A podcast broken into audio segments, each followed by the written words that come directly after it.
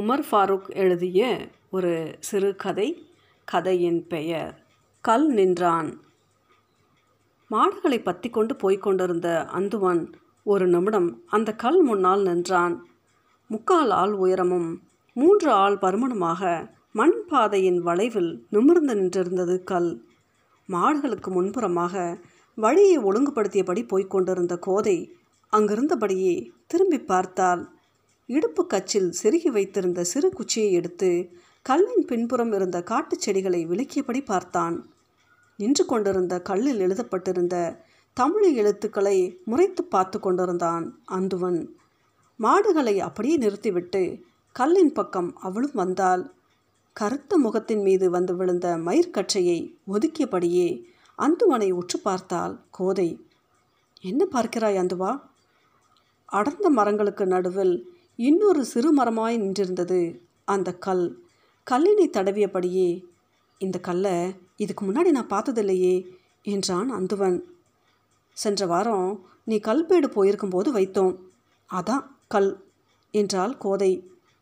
காட்டுயிர்களின் இரைச்சல் சத்தத்திற்கும் சற்று தூரத்தில் இரு கரையும் தொட்டு ஓடிக்கொண்டிருந்த ஆற்றின் பேரிரைச்சலுக்கும் இடையில் அவர்களின் உரையாடலை ஊடுருவி சென்றது காற்று. நீ எழுத்து கற்றவள் தானே, என்ன எழுதியிருக்கிறது சொல் பார்ப்போம். கோதையை பார்த்தபடி கேட்டான் அந்துவன். இது என்ன சிரமம்? மண்ணூத்து, நீர்கோள், ஆதன்கல், கோடு கோடாய் இருந்த எழுத்துக்களில் விரலை ஒட்டியபடி மெதுவாக வாசித்தாள் கோதை. ஓய்வாக இருக்கும்போது எனக்கும் சொல்லிக் கொடு கோத என்றான் அந்துவன் எழுத்துக்களை ஏக்கத்தோடு பார்த்து கொண்டே. ஆதன் எப்படி செத்தான்? குடியில் எல்லோருக்கும் தெரியுமே ஆதன் செத்தது. எனக்கும் தெரியும் கோத, கல்பேட்டில் சொன்னார்கள். ஆற்று தண்ணீர் திருப்பும்போது வந்த சண்டையில் வியாகன் உடன் இருந்தாரே, அப்புறம் எப்படி ஆதன் செத்தான்? புருவம் உயர்த்தியவாறு கோதையை பார்த்தான் அந்துவன். தலையில் கட்டியிருந்த துண்டை அவிழ்த்து தோளில் போட்டுக்கொண்டே அவள் குரலுக்காக காத்திருந்தான். கல்லை தொட்டு கண்களில் ஊற்றிக்கொண்டே கீழே அப்படியே அமர்ந்தாள் கோதை. மண்ணூத்திற்கு தண்ணீரை திருப்பிவிட போன போது வந்த வழக்கமான சண்டைத்தான். இந்த முறை வடக்கரை ஊருக்காரர்கள் தண்ணீரை திருப்பக்கூடாது என்று தடுத்திருக்கிறார்கள். கோபமும் ஆற்றாமையுமாக முகபாவங்கள் கோதையின் முகத்தில் வெளிப்பட்டன. நிலத்துக்கு கால முறைப்படி திருப்புவது வழக்கம் தானே என்று வியாகன் பேசி கொண்டிருக்கும் போதே அருகில் இருந்தவனை அடித்து விட்டார்களாம். சண்டை முற்றிவிட்டது. ஆளுக்கு ஒரு பக்கம் தண்ணீர் மடையை மாற்ற முயலும் பொழுது ஆதனை தடி கொண்டு தாக்கிவிட்டார்கள். இரும்பு கோர்த்த தடி தண்டையில் பட்டதால் ஆதன் விழுந்து விட்டான்.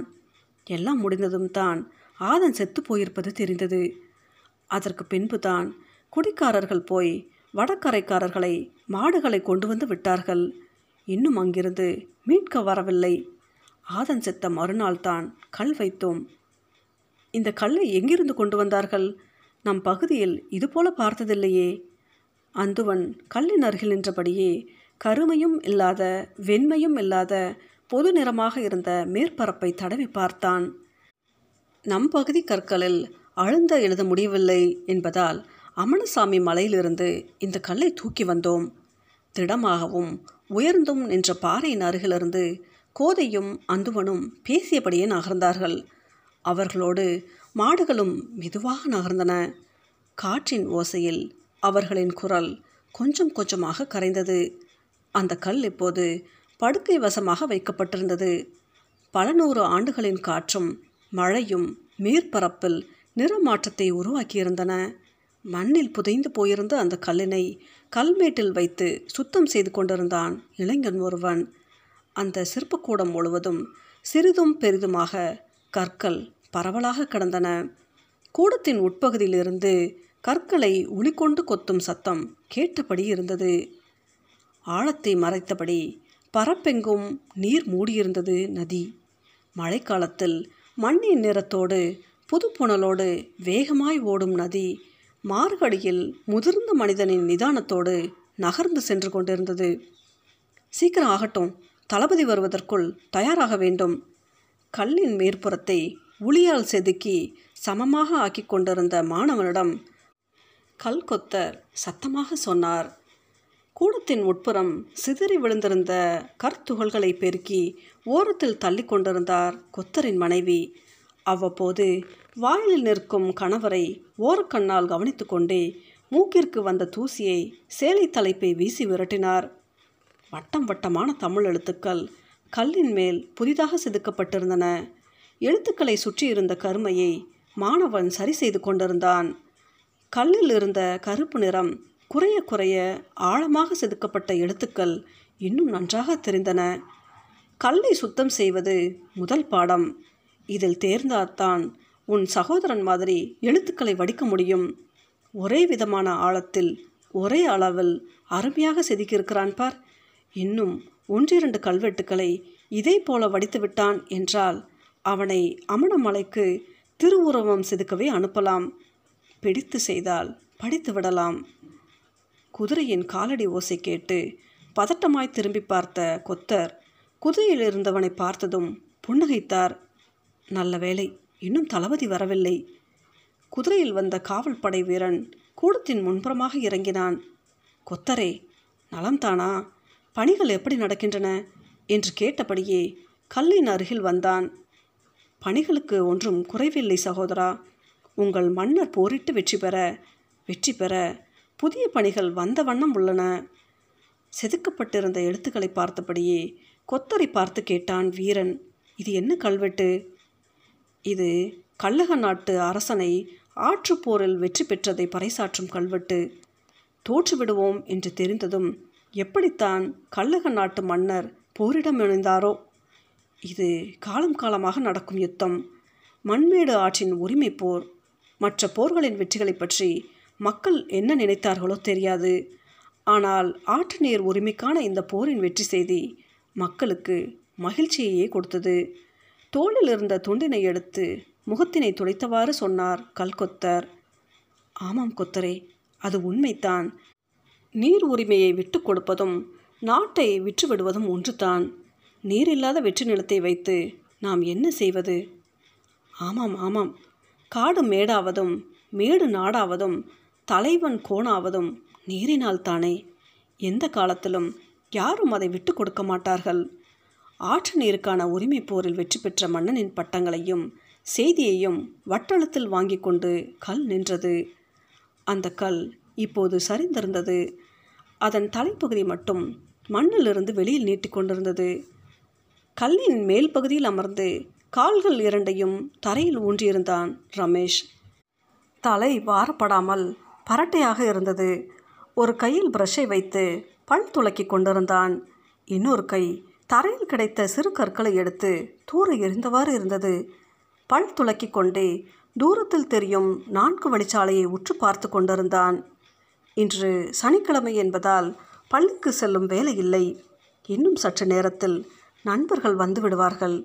எல்லோரும் சேர்ந்து ஆற்றுக்கு போவதாய் திட்டம். முன்பு போல பள்ளி நாட்களில் இப்போது ஆற்றுக்கு போக முடிவதில்லை என்ற வருத்தம் ரமேஷுக்கும் அவன் நண்பர்களுக்கும் உண்டு. விடுமுறை நாட்களில் போகலாம் என்றால் பெரும்பாலான நேரங்களில் ஆற்றில் தண்ணீர் இருப்பதில்லை. பெரும் புதைக்குழிகளாய் மணற்பள்ளங்களால் நிரம்பிய ஆற்றைத்தான் பார்க்க முடியும். அகண்ட நதியின் ஒரு ஓரத்தில் சிற்றோடையாய் போகும் தண்ணீர் நீந்தி குளிப்பதற்கு உதவுவதில்லை. முன்பு போல இப்போதெல்லாம் ஊரிலிருந்து யாரும் ஆற்றுக்கு குளிக்கப் போவதில்லை. அங்கு போவதே துணி துவைப்பதற்கும் ஈம காரியங்களுக்கும் மட்டும்தான் என்று ஆகிப்போனது.